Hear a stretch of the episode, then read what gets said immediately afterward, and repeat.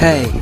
Tervetuloa kuuntelemaan Uuden kaupungin vapaa-seurakunnan opetuspodcastia. Lisätietoa seurakunnastamme saat osoitteesta lahdeseurakunta.net. Antoisaa kuunteluhetkeä.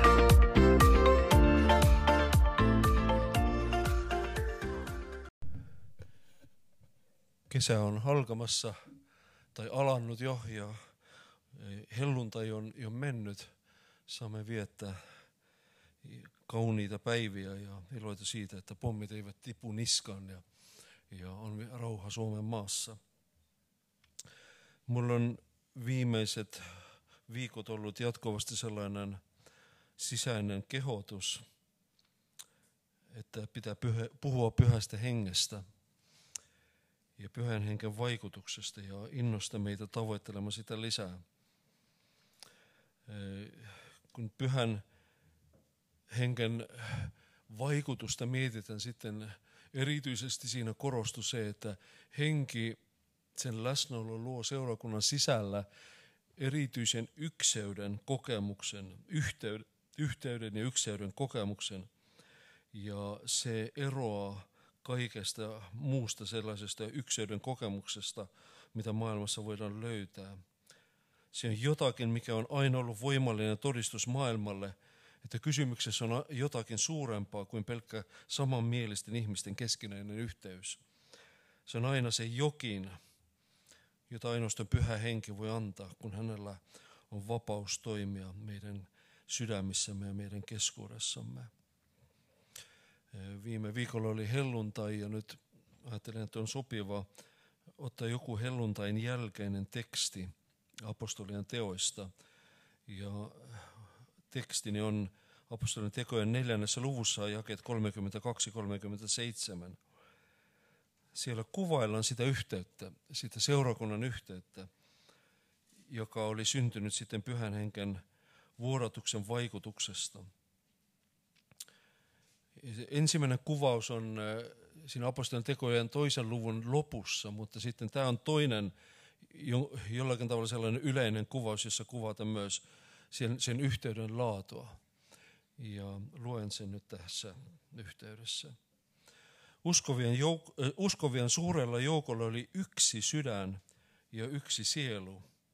Kukaan ei sanonut omaksen mitään siitä, mitä omisti – vaan kaikki oli heillä yhteistä. Apostolit todistivat suurella voimalla Herran Jeesuksen ylösnousemuksesta, ja suuri armo oli heidän kaikkien yllä. Heidän joukossaan ei ollut ketään puutteen alaista, sillä kaikki ne, jotka omistivat maatiloja tai taloja, myivät ne, toivat kauppasumman ja panivat sen apostolien jalkojen juureen, ja jokaiselle jaettiin kunkin tarpeen mukaan. Myös Joosef, Kyproksella syntynyt leeviläinen, jota apostoli kutsui Barnabakseksi, käännettynä kehotuksen poika, myi omistamansa pellon, toi rahat ja pani ne apostolien jalkojen juureen. Nyt ensimmäinen sellainen vankitseva ilmaus, joka tässä tekstissä heti kiinnitti huomion, ja mä uskon kiinnittää jokaisen huomion, joka lukee sitä, on juuri se yksi sydän ja yksi sielu kuvauksena siitä, millaisesta yhteydestä oli kysymys. Käsitän näin, että tämä on pyhän henken aikaan saama ykseys, pyhän henken yhten liittävä vaikutus. Ja ymmärrän näin, että Jumalan suuruuden todellisuus oli pyhän henken vaikutuksen kautta tullut ilmeiseksi kaikille. He kaikki yhtäkkiä tajusivat, että nyt tässä on jotakin suurempaa liikkeellä, tässä on jotakin yliluonnollista tapahtumassa. Ja tämä toi ainutlaatuisella tavalla kaikki uskovat samalle viivalle ja antoi heidän keskuutensa sellaisen syvän yhteenkuuluvuuden kokemuksen.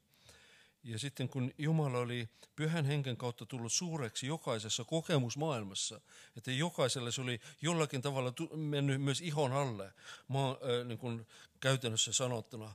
Sitten jokaisen sydämessä äh, se, se eli sellaista niin kuin voimakasta elämää, se kokemus. Ja silloin kenenkään ei tarvinnut pönkittää omaa ekoa toisten kustannuksella.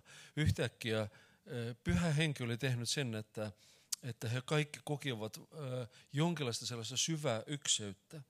Ja ylpeydelle ja itsekeskeisyydelle ei ollut tällaisessa ilmapiirissä sijaa. Luokkaerot ja tiukat sukupuoliroolitkin menettivät merkityksensä. Tunnettu englantilainen teologi, raamatun tutkija, professori F.F. Bruce on sanonut näin, että sellaisessa ilmapiirissä orjuus esimerkiksi ei voinut muuta kuin näivettyä ja kuolla. Että vaikka valkoseurakunta ei lähtenyt kampanjoimaan orjuuden lakkauttamiseksi, vaan, mutta sitten se, se ilmapiiri, mikä sitten syntyi, oli jotakin sellaista, että tämä professori sanoi, että orjuus ei voinut siinä ilmapiirissä mitään muuta kuin näivettyä ja kuolla. Kun itse mietin, peilaten toki omaa kokemusta myös, mitä olen elämäni varrelta saanut niin pyhän henken synnyttämästä ilmapiiristä aina, kun se on ollut koettavalla tavalla läsnä ja on synnyttänyt sellaista syvää yhteenkuuluvuuden tunnetta. Sitten äh, ymmärrän näin, että siinä helluntain jälkeisessä ajassa ja aina kun pyhä henki tulee, siinä on kysymyksessä jonkinlainen iloinen nöyryyden kokemus. Että me kaikki tajuamme yhtäkkiä, että me olemme pieniä Jumalan edessä. Ja me tajuamme, että Jumala on suuri. Ja me tajuamme, että tämä on hyvä asia. Että kukaan ihminen ei ole siinä tilanteessa suuri, mutta Jumala saa olla siinä suuri.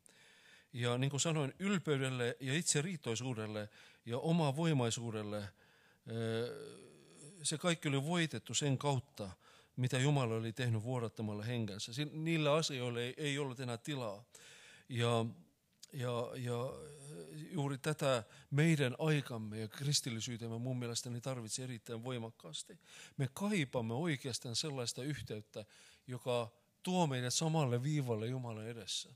Koska sitten me tajuamme olevamme Jumalan käsittelyssä, Jumalan puhuttelussa. Ja sitten me näemme, että me kaikki, me kaikki ollaan yhtä lailla syntisiä ja yhtä lailla armahdettuja, myös yhtä lailla rakastettuja. Ja tämä on ihmeellinen, ihmeellinen tilanne. Yksi asia, mikä korostui tässä yhteydessä vielä, on se, että näen tässä sellaista niin kuin voimakasta yhteisöllisyyden kokemusta, joka sai sitten yksilöt suuntautumaan itsensä ulkopuolella enemmän yhteisön rakentamista varten. Ja, ja, ja no se ilmeni juuri sitä kautta, että, että tehden radikaalia päätöksiä omaisuuden suhteen ja, ja oltiin kantamassa toinen toisensa murheita ja huolia ja pitämässä huolta toinen toisestaan. Mutta että se, mitä he omistivat yhdessä, se oli tärkeämpi kuin jokaisen individualistinen ajatus siitä, että, että mitä minä tarvitsen ja mikä, miten minun tilanne sitten kehittyy ja näin edelleen meidän ajassamme, musta tuntuu, että trendi on päinvastainen meidän ajassamme se on aina näin, että yhä enemmän ja enemmän, mitä enemmän ihminen saa kasan varallisuutta ja hyvinvointia ja kaikkea sellaista materiaalista apua, sitä enemmän hän taipuu tai tuntuu menevän oman kuplaan johonkin. Hän tuntee, että sitten eristäydytään kaikesta muusta ja sitten nautitaan siitä yltäkylläisyydestä, mitä sitten on saatu. Ja, ja sitä pidetään sitten onnen sellaisena niin kuin toteutumana ja, ja sellaisena viimeisenä tavoittelemisen arvoisen asiana. Että se, jolla on eniten hyvinvointia, se sitten saa elää sitä rauhassa, sitä omassa, omassa privaatissa sitten olossa, sitä, sitä, sitä omaa onnellisuutta ja, ja, ja, ja, ja se, se johtaa jonkinlaisen se on mun havainto. Toki voi, voi väittää vastaan, mutta että musta tuntuu, kun mä seuraan ihmisten käyttäytymistä, sitten mitä enemmän on, mitä enemmän on materiaa, mitä enemmän on hyvinvointia, materiaalista hyvinvointia, sitä enemmän on myös tietynlaista iristäytymistä. Länsimaailmassa puhutaan paljon siitä, että, että nykyään rikkaat, että he ovat niin kuin suljetuissa yhteisöissä, suljetuilla alueilla, jossa on vartijat estämässä, että tavallinen kansa ei pääse lähelle edes, jossa on, jossa on puomit edessä ja, ja, ja vartijat katsomassa, että kukaan sitten tulee siellä sillä alueella edes käymään. Että se, se, se, sanoisin, se ihmisen käsitys onnesta on onnen maksimointi sillä tavalla, että sitten eristä, eristäydytään kaikesta muusta. Ja musta tuntuu, että pyhän hengen vaikutus kääntää tämän trendin täysin päinvastaisen suuntaan. Täysin päinvastaisen suuntaan. Että henken vaikutus on jotakin sellaista, että, että se saa meidät juuri tulemaan yhteen. Koska me yhdessä koemme sitä Jumalan työtä kaikkein parhaiten, kaikkein eniten, kaikkein kirkkaammin, kaikkein selvemmin. Me yhdessä sitten näemme kaikkein parhaiten, mitä Jumala haluaa meidän, meidän kanssa tehdä kollektiivisesti. Ja sitten sen, sen asian ydimessä on vielä se, että ilon kokeminen ikään kuin vaatii toisia sun ympärillä. Koska jos sä iloitset yksin, se voi olla myös todellista, mutta se ei ole lähelläkään sitä, mitä me koemme silloin, kun me voimme iloita toisten kanssa ja, ja jakaa sitä iloa toisten, tois, toisille sitten, sitten oman kokemuksen pohjalta. Ja muutkin näkevät sitten, että miten paljon, miten paljon meillä on iloitsemisen aihetta. Se on sama niin kuin, kun mietitän sitä, että mä itse kun olen musiikkia opiskellut ja, ja, ja, ja taiteiden kanssa ollut tekemisissä tai näissä piireissä liikkunut joskus, yleensä jos joku kuulee jonkun erittäin hyvän esityksen, sitten se spontaani reaktio on se, että hän vie sitä toiselle kuunneltavaksi. Katso, kuuntele, mahtava, eikö se ole hienoa? E, ja, ja sitten sitä halutaan kaiken tavoin jakaa toisille, koska se on luontainen reaktio meille, että kun me koemme jotakin no, sellaista positiivista ja, ja nostavaa ja, ja sellaista, mikä liikuttaa meitä syvästi, me haluamme jakaa sitä välittömästi toisten kanssa. Ja mä näen, että juuri nämä seikat sitten niin kuin ikään kuin hyvin yksiselitteisellä tavalla sitten ohjaavat meidän käyttäytymistä näin, että kun pyhä henki saa vaikuttaa meidän elämässämme, sitten me emme voi enää eristäytyä. Sitten me, se ohjaa meitä tulemaan yhteen enemmän. Sitten me emme voi individualistisella tavalla ikään kuin jäätä johonkin, eh, leijuman johonkin omaan pilven tai oman kuplaan ja sitten ajatella, että, että me ollaan nyt ö, onnen kukkuloilla ja, ja muista ei väliä. Ei, päinvastoin. Me ajattelemme, me haluamme kaikille muille jakaa sitä. Me haluamme muiden kanssa yhdessä kokea sitä. Me haluamme, että kaikki muut myös saisivat kokea sitä, mitä Jumala on meille antanut. Ja, ja siinä sitten on näin, että se, mikä seurakunnan kohdalla vielä tulee siinä ihan samassa neljännessä luvussa esille, että, että edes kärsimyksen uhka tai itse kärsimys ei ole, ei ole enää este, koska se pyhä henki heidän keskuudessa oli niin mahtavaa, että, että kun sitten eh, heitä uhataan ja, ja heitä pelotellen sanotaan, että te ette saa aina julista tätä, tätä nimeä. Sitten he päättävät rukouksen yhteydessä, että me julistamme vielä enemmän tätä nimeä. Ja sitten se paikka vapisee ja he kaikki täyttävät henkilöä ja puhuvat Jumalan sanaa rohkeasti. Aivan ihmeellinen asia. Aivan ihmeellinen asia. Minua eniten ehkä koskettaa just se, että, että se pyhän henken toiminta, pyhän henken vaikutus johtaa meitä enemmän yhteisöä kohti.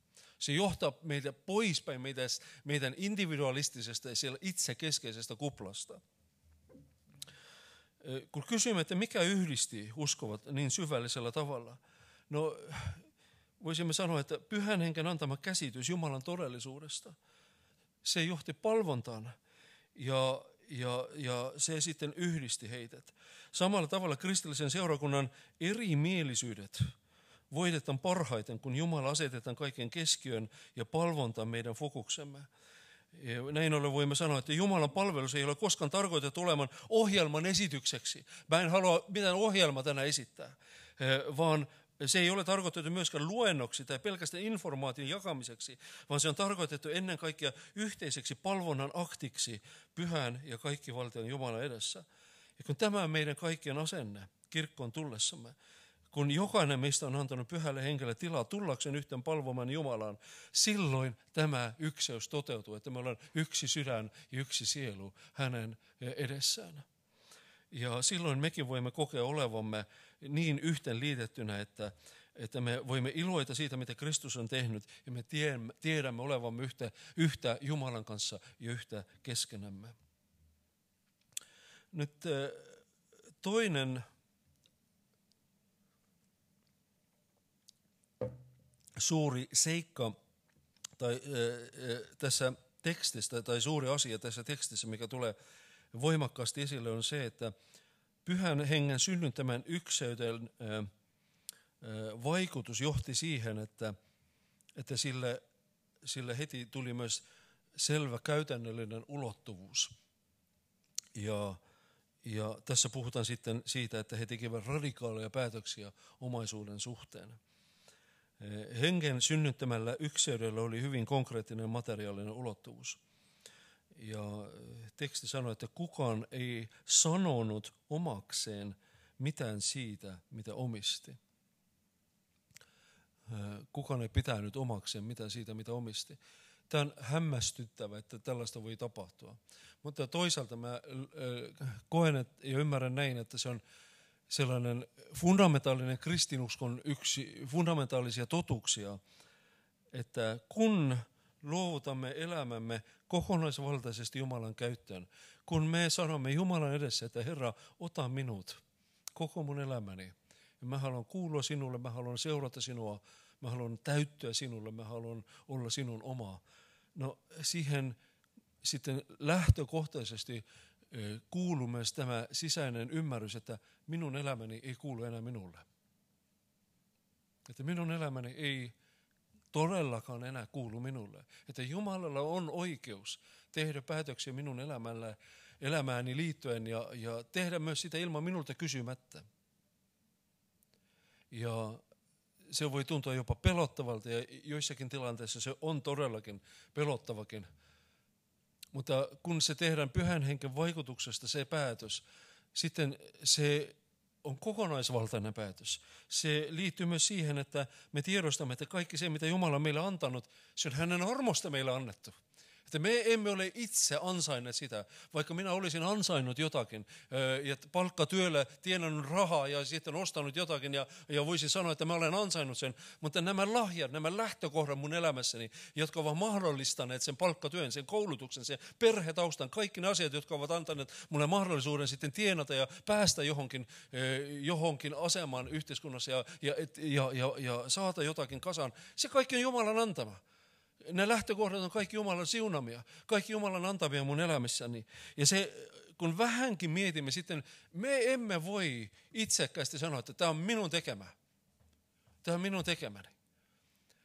Ja tämä on fundamentaalinen ero sitten maailmallisen ajattelumallin siinä mielessä, että tässä maailmassa pyritään juuri siihen, että kun ihminen on saavuttanut ne tietyt menestyksen merkkipaalut, että, että niin kuin eräs keskikäinen mies minulle kerran alfakurssissa sanoi, että, että, että kun mulla on se talo ja mulla on se auto ja mulla on se perhe ja, ja, ja kaikki ne asiat, että mä voin käydä ulkomaan matkoilla näin, näin monta kertaa vuodessa, mitä sitten sen jälkeen? Mitä sitten sen jälkeen? Hän, hän ilmaisi siellä sitä sellaista sisäistä tyhjyyttä, mutta sitten kun vähänkin mietimme kristinuskon kannalta, sitten me tajuamme, että kaikki nämä hienot asiat, jotka ovat ihan hyviä sinänsä, se ei ole meidän ansiotamme, vaikka me olisimme tehneet kovasti työtä ja, ja ansainneet niitä. Sitten viime kädessä meidän täytyy todeta, että Jumalan katsoen hän on mahdollistanut sen. Hän on antanut lähtökohdat, hän on antanut kyvyn, hän on antanut terveyden, hän on antanut lahjat, eh, hän on antanut koulutuksen ja työpaikan, että näin ja näin on voinut tapahtua. Ja sitten jos vähänkin mietimme tätä, että olisi voinut käydä toisin, olisi voinut mennä huonosti, olisi voinut menettää varhaisessa elämänvaiheessa kaikki, kaiken työkyvyn. No me pian tajuamme, että hyvän raika, kun tiedämme, että näitä ihmisiä on ympärillämme. Se kaikki on Jumalan armo. Eli se kuuluu sellaisen kristillisen maailman käsityksen, että minun elämäni ei ole minun oma. Se kuuluu Jumalalle. Ja totta kai se johtaa sitten loogisesti siihen, että kun me näemme, että Jumala meitä yltäkylläisesti siunaa oman henkensä kautta, sitten me emme voi olla välittämättä myös siitä, miten ne, jotka ovat meidän lähellämme, jotka ovat vähäosaisia, miten, miten heidän, heidän käy. Ja me näemme, että alkuseurakunnan eh, siinä yhteydessä, että mitään omaisuuden luovuttamisen pakkoa kenelläkään ei ollut. Kaikilla oli, oli oikeus päättää omasta omaisuudesta, eikä ketään vaadittu tekemään näin, että sun on myytävä talous ja tuotava rahasi meille. Ketään ei kiristetty mafian tyyliin. Eh, ketään, eh, kenelläkään ei tehty sellaista ehdotusta, josta ei voi kieltäytyä. Ei, vaan se oli, se oli jokaisen henkilökohtainen päätös ja, ja antaminen ja materiaalista ja kontrollista, luopuminen, eh, se tapahtui sitten Jumalan korkeampaa päämäärä silmällä pitäen ja se tuotti iloa näille ihmisille. Ja juuri sen takia Paavali sanoi myöhemmin, että iloista antaja Herra siunaa. Että katsokaa miten te annatte, kun hän sitten kerää rahaa siellä Jerusalemin eh, köyhille siellä Kreikan eri alueilla ja, ja, ja, ja hän sanoi, että iloista antaja Herra, seuraa, Herra siunaa. Nyt ymmärrän näin, että se mitä tehtiin omaisuutta silmälle pitäen, oli syvemmän pyhän henken synnyttämän yhteenkuuluvuuden vapaaehtoinen ilmaisu. Kun sydän ja arvomaailma ovat täysin muuttuneita pyhän henken käsittelyssä, silloin sen ulkoinen manifestaatio ilmenee juuri sillä tavalla.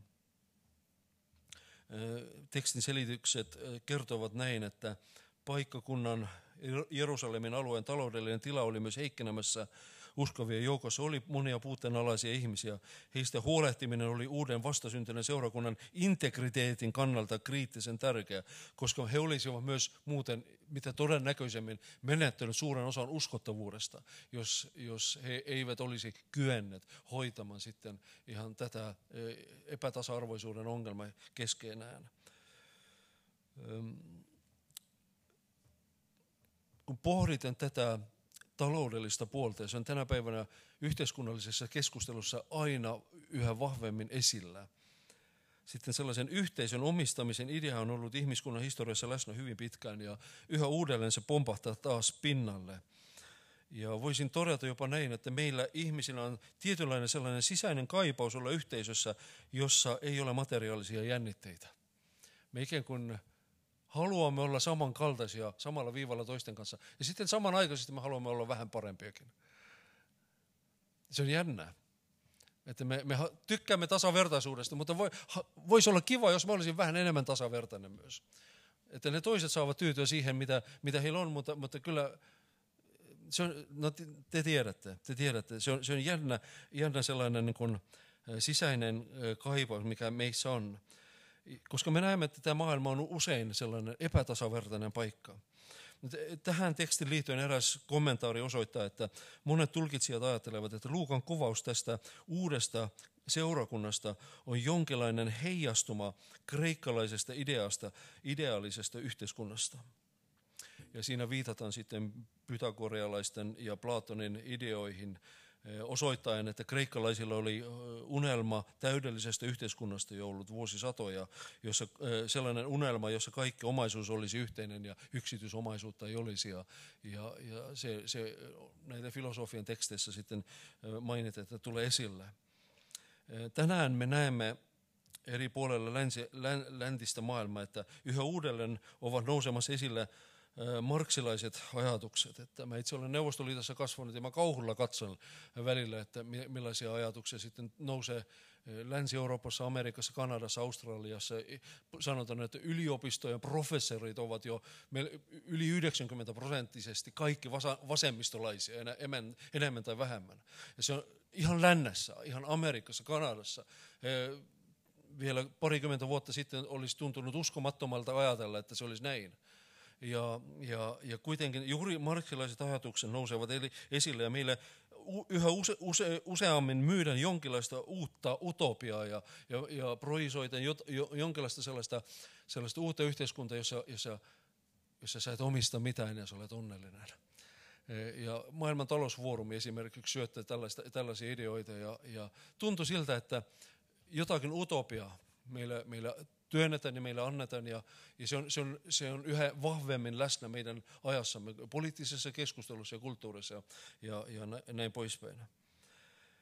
Et alkuseurakunnan radikaalipäätökset omaisuuden suhteen, suhteen eivät olleet sinänsä utopistisia, vaikka, vaikka se vaihe ei kestänyt sellaisenaan hirveän pitkään. Mutta tässä oli jotakin syvempää kysymyksessä. Se ei ollut utopia kohti liikkumista, vaan se oli Jumalan synnyttämän sisäisen vapauden ja luottamuksen ilmaisu, että yhtäkkiä pystyttiin irrottamaan jopa näin suurista asioista, että taloudesta pystyttiin irrottamaan kontrollia, antamaan omasta niin, niin ylivoimaisesti, että oma talo ja oma tilaa myytin ja, ja se tuotin, tuotto tuotiin seurakunnalle. Ja tässä tekstin selittäjät näkevät myös lupauksen täyttymystä, että jo vanhan, vanhan testamentin aikana näemme, että sosiaalinen välittäminen ja vähäosaisista huolehtiminen oli hyvin tärkeä osa Jumalan ohjeistusta Israelille. Se on vanhassa testamentissa jatkuvasti esiintyvä teema, että kun profeetat puhuvat Israelin uskottomuudesta, sitten usein siihen liittyy myös se syytös, että te sorratte köyhiä te olette sortamassa köyhiä ja, ja te, olette, te ette huolehdi leskistä ja näistä vähäosaisista. Siihen liittyy myös mm, Jumala keskeisen maailman kuvaan, että niin kuin sanoin, että me emme omista mitään sattumalta, vaan kaikki on annettu Jumalan siunauksena. Ja tämä oli viidennen Mooseksen kirjan 15. luvun neljännen jakeen ennustaman lupauksen täyttyminen myös tietyllä tavoin, että kun siellä sanotaan, että keskuudessasi ei tosin tule olemaan puutteen alaisia, sillä Herra siunaa sinua runsaasti siinä maassa, siinä maassa, jonka Herra sinun Jumalasi antoi sinulle perinnöksi. Ja siinä kuvataan sitten sitä luvattua maata sellaisena, että, että kun Jumalan tahto toteutuu koko kansakunnan kohdalla, silloin se ristiriitainen epätasa-arvo, silloin se on hoidettu jollakin tavalla pois. Silloin puutteen alaiset otetaan huomioon ja jokaisella on riittävästi. Sitten toisen näkevät myös sen sellaisena Jeesuksen antaman rakkauden kaksoiskäskyn toteutumisena uudessa kristillisessä yhteisössä. Että kun Jumalan suuruus ja Jumalan kunnia, Jumalan rakkaus ja armo ovat huomion keskipisteessä, sitten sen luonnollisena seurauksena myös ihmisten tarpeet otetaan huomioon ja kukaan ei ole itsekkäästi sitten vaurastumaan, vaurastumassa toisten kustannuksella. Voidaan todeta näin, että kun kivi sydän muuttui lihasydämeksi, pyhän henken työn vaikutuksesta, silloin kaikki tällainen on mahdollista. Ehkä te ihmettelette, miksi mä puhun tästä asiasta niin pitkään. Mä näen, että suom- suomalaisessa, pohjoismaalaisessa yhteiskunnassa muutenkin, Suomessa, Ruotsissa, Norjassa, Tanskassa, ne asiat on ratkaistu näin, että valtio kantaa suurimman osan vastuusta siitä, että kaikilla olisi perusturva olemassa. Mutta nyt yhtäkkiä tuntui siltä, että me olemme liikkumassa kohti aikaa, kun hinnat karkava käsistä ja polttoaineiden hinnat ja energiahinnat ovat ennätyslukemissa ja me tuntui siltä, että vielä tämä saa tulla vasta alkua. Ja me voimme hyvinkin päätyä tilanteeseen, jossa meidän pitää ihan uudella tavalla miettiä, että millä tavalla seurakuntana me voisimme olla helpottamassa sitä hätää, mitä sitten ympärillä on nähtävissä. Ja voi olla, että me olemme täysin uudenlaisten aikojen kynnyksellä. Itse välillä pelolla, välillä sellaisella sisäisellä turvattomuudellakin pohdin sitä, että mitä mahtaa olla tulossa. Millaisia käänteitä on edessä ja luulen, että seurakuntana meidän on jotakin uutta opittava tässä. Että voi tulla aika, jolloin meidän pitää systemaattisesti miettiä, että miten voisimme laittaa ruoka yhdessä, jolloin kahvitus enää ei riitä. Että, että täytyy, täytyy ihan systemaattisesti ajatella, että miten me voisimme uskovien yhteisönä olla vaikuttamassa sillä tavalla, että, että, että se, se välittäminen ihan käytännön tasolla, johon on sitten huutava pula kaikkialla – että se, se voisi toteutua meidän keskuudessamme. Mutta sitten näemme, että se kolmas asia, mikä siinä seurakunnassa oli, alkuseurakunnassa hyvin voimallisesti esillä, on se, että apostolien voimallinen julistus oli, tuntui olevan monella tavalla kaiken keskiössä. Ja teksti sanoi, että apostolit todistivat suurella voimalla Herran Jeesuksen ylösnousemuksesta. Ja mitä se tarkoittaa, että suurella voimalla? No se tarkoittaa sitä, että he todistivat niin, että se johti muutoksiin kuulijakunnassa. Ihmiset kokivat julistetun sanan joko todeksi ja ottivat sen sydäminsä, tai sitten toimivat sen, toi, tai sitten kääntyivät sitä vastaan, ja heistä tuli sitten evankeliumin vihollisia. Voimallinen julistus sellaisenaan, kuin se on täällä kuvattu, johtaa aina kahdenlaisen reaktion. Se pakottaa ottamaan kantaa ja sitten asennoitumaan vastaavasti, että joko evankeliumin puolesta tai sitä vastaan. Ja sitten itse kun mietin, että mikä on voimallinen julistus, koska kun teen sitä itse työkseni ja rukoilen jatkuvasti myös sitä, että Jumala itse saisi oman voimansa kautta vaikuttaa. Voin sanoa, että olen hyvin pienellä paikalla, kun aina joudun puhumaan näistä asioista. Voimallisen julistuksen ytimessä on aina pyhän henken vaikuttama ymmärrys julistettavan sanan jumalallisesta alkuperästä. Eli vaikka julistajan, julistajan persona on näkyvästi esillä, sitten voimallisen julistuksen yhteydessä on tajuttavissa, Että hän ei puhu itsestään, eikä ole omalla henkilökohtaisella asialla, ei. Sitten tajutaan selvästi, että tässä Jumala itse puhuttelee meitä. Jumala itse puhuttelee, Jumala itse on läsnä. Pyhä henki on itse läsnä siinä julistuksessa. Ja pyhän hengen vaikuttama saarna välittää sen todellisuuden, että kysymyksessä on Jumalan viesti jokaiselle kuulijalle henkilökohtaisella tasolla. Ja sitä me tiedämme, kun se tulee henkilökohtaisesti sillä tavalla kohti. Me tiedämme, että me emme voi sitä noin vaan ohittaa. Me emme voi sitä sivuuttaa. Me emme voi sanoa, että tämä on yhtään teke, yhden tekevä. Että mä ehkä ensi viikolla ajattelen jotakin siitä. Ei. Silloin me tajuamme, että tämä on kriittinen hetki. Meidän on jollakin tavalla reagoitava siihen, mitä julistetaan. Se on sitten viesti, jota todellakin ei voi kevytmielisesti ohittaa. Ja siihen liittyy aina myös tietynlainen ajankohtaisuuden ja kriittisen tärkeyden aspekti. Että sitten tajutaan, että se on sana, joka on tärkeä nyt että sä et välttämättä ole saman totuuden kanssa kasvakko enää koskaan tulevaisuudessa. Ja sinun pitää ottaa kanta tähän asiaan juuri nyt, koska muuten tilaisuus päättää mennä ohi. Huomenna sä et välttämättä ole näkemässä sitä samaa totuutta enää niin kirkkaasti, niin selvästi tässä valossa. Ja sen takia tämä on kriittisen tärkeää tehdä se päätös nyt. Ja ju- juuri tämän takia sitten raamatullinen kehotus niin kun reagoida julistetun sanan ja sanan puhuttelun välittömästi on niin tärkeää, niin kuin me tiedämme, että kun sanotaan, että tänään kun, se, kun sä kuulet sen, älä paaduta sydäntäsi. Älä paaduta sydäntäsi, vaan toimi sen mukaisesti. Ja mä olen enemmän kuin kerran nähnyt näitä tilanteita, jossa ihmiset ovat Jumalan palveluksissa selvästi niin kuin Jumalan puhuttelun kohteena ja he itse todistavat, että he kokevat, että Jumala puhuu. Ja silti mä näen, että he siellä ikään kuin nielaistaan ja sitten päätetään, no ei tänään vielä. Ei vielä tänään. Ja sitten menee ehkä vuosia, ehkä vuosikymmeniä, ennen kuin sama ihminen tulee Jumalan luo. Tai tuleeko enää koskaan. Ne hetket eivät ole meidän otettavissa. Kun Jumala tuo meidät jonkin tärkeän totuuden eteen, jonka suhteen meidän on tehtävä päätös, ne kirkkauden hetket, ne ymmärryksen hetket eivät ole meitä otettavissa tuosta noin vaan silloin, kun me, kun me ajattelemme, että, että me, me, me voisimme päättää siitä. Ei. Ne on meille annettuja hetkiä. Sen takia sitten se, se, se kehotus on aina myös niin selvä, että älä pahduta sydäntäsi.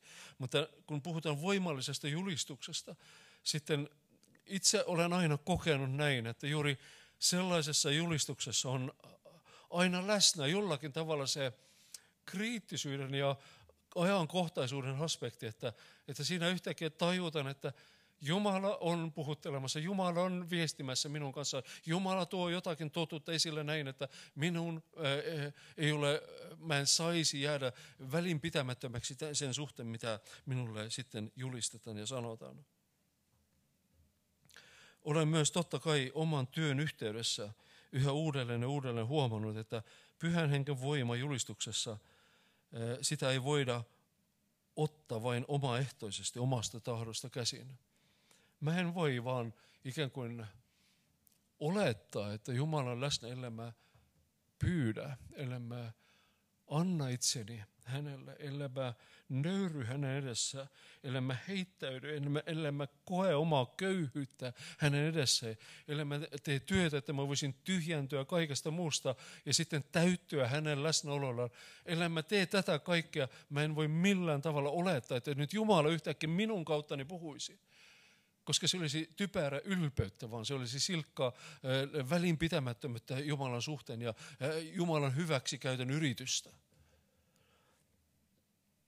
Mutta aina kun sitten teen näitä asioita ja, ja teen tätä tiliä Jumalan edessä ja, ja tajuan oman köyhyyden ja, ja tyhjennyn kaikesta muusta, sitten mä näen, että minäkin voin täyttyä Jumalan suuruudella ja sitten yhtäkkiä tajun, että ilmapiiri myös muokkautuu sen mukaisesti, että yhtäkkiä se julistettu sana saa erilaisen painoarvon. Ei sen takia, mitä minä olen tehnyt, vaan sen takia, mitä Jumala tekee yhtäkkiä siinä salissa, siinä näiden ihmisten sydämissä.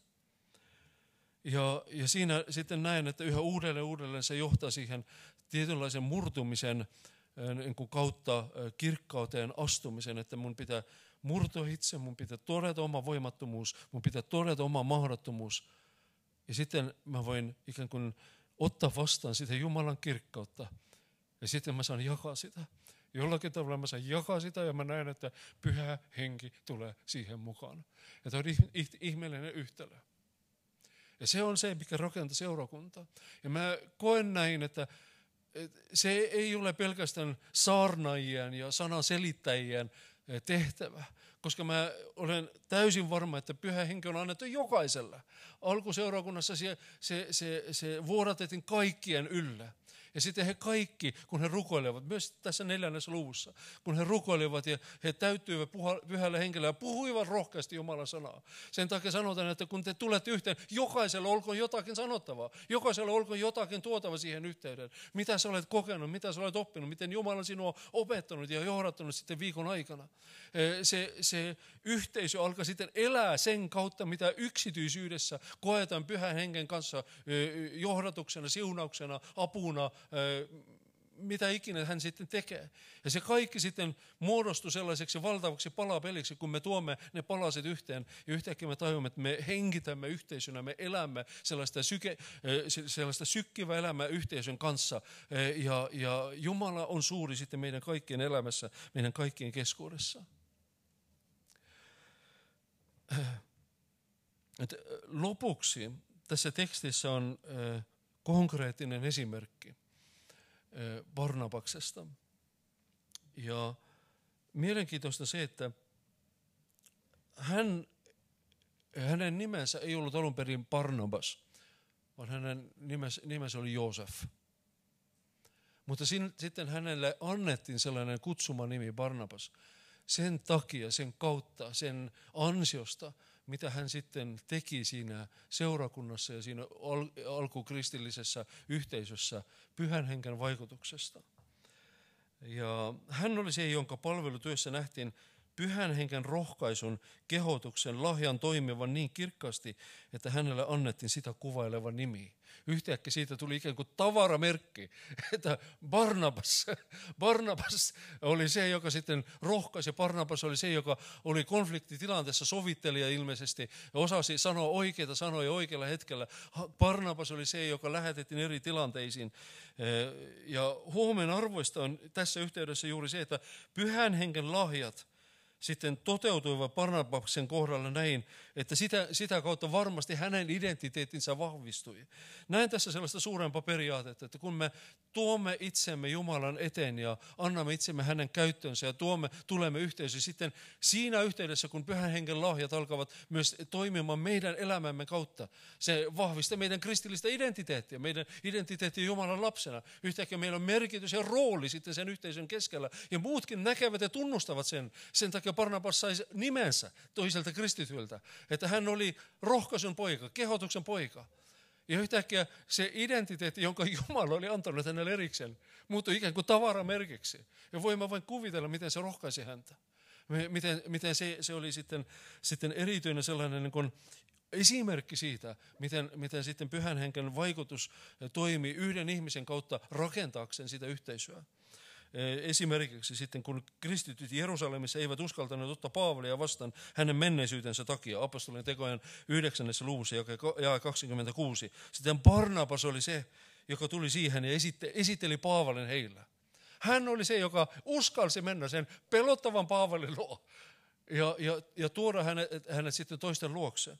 Sitten kun Paavali kieltäytyi ottamasta Johannes Markusta, siellä oli pieni skisma tapahtunut toisen, toiselle lähetysmatkalle, apostolien tekojen 15, 36, 39. Sitten, sitten Barnabas oli se, joka liittyi Johannes Markuksen kanssa ja lähti sitten hänen kanssa tekemään työtä. Herran työn piti jatkua ja hän ei jäänyt kiinni siihen henkilökohtaisen erimielisyyteen, mitä Paavalilla oli Johannes Markuksen kanssa. Tai sitten kun Jerusalemin seurakunnassa oltiin huolissa Antiokian kristittyjen opillisesta tasosta, Barnabas oli se, joka lähti sinne sitten rohkaisemaan heitä. Ja, ja, ja sitten apostolin teoissa 11. luvussa jakeessa 24 sanotaan ikään kuin täydellisenä yhteenvetona Barnabaksesta.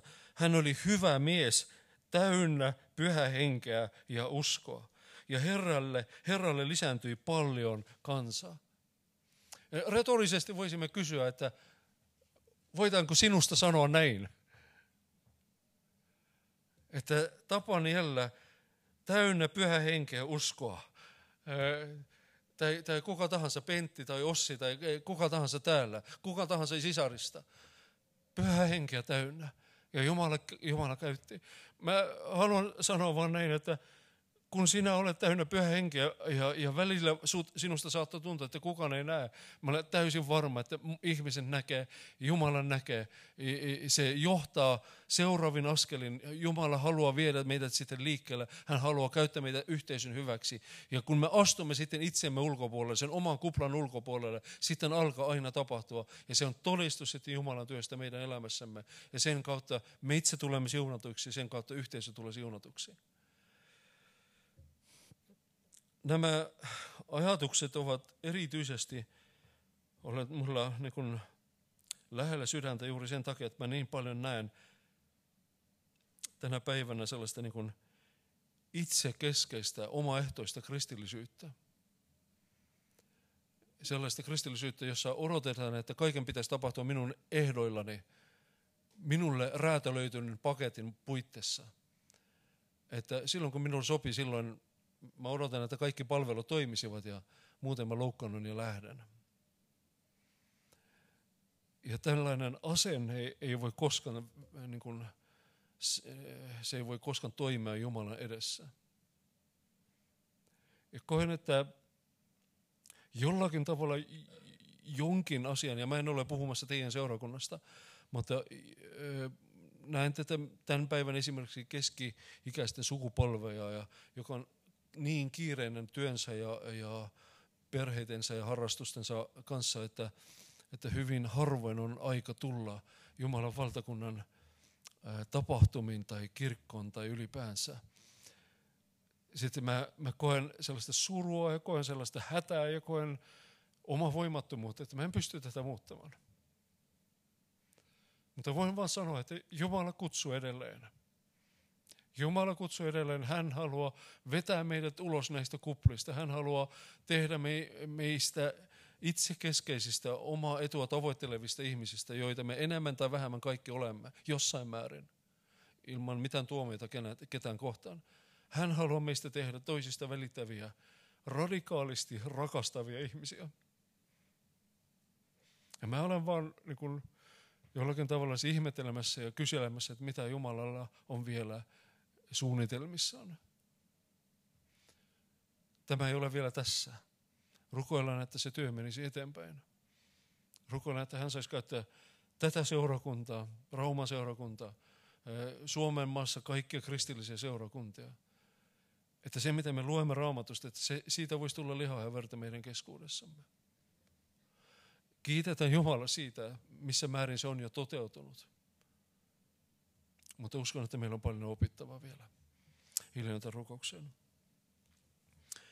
Kiitos Jeesus siitä, että sä näet meidän sisäisen maailmamme, sä näet ajatuksemme ja, ja arvojärjestyksemme, sä näet missä asioissa me olemme kiinni ja mistä asioista me olemme pystyneet irrottautumaan. Tule pyhä henki ja vapauta meidät palvelemaan sinua näin, että jotakin suurempaa voisi tapahtua Jeesus. Jeesus, sinä voit tehdä sen. Tule pyhä henki ja anna meille sellaista niin kuin syvää yhteenkuuluvuuden kokemusta, että se rakkaus, joka meidän keskuudessamme näkyy, että muutkin tunnistaisivat sen selvästi Jumalan rakkaudeksi, Jumalan synnyttämäksi rakkaudeksi, pyhän henken synnyttämäksi rakkaudeksi, pyhän henken läsnäoloksi. Että he Jeesus, aina kun me liikumme, aina kun me teemme jotakin, sinä voisi näkyä meidän elämästämme.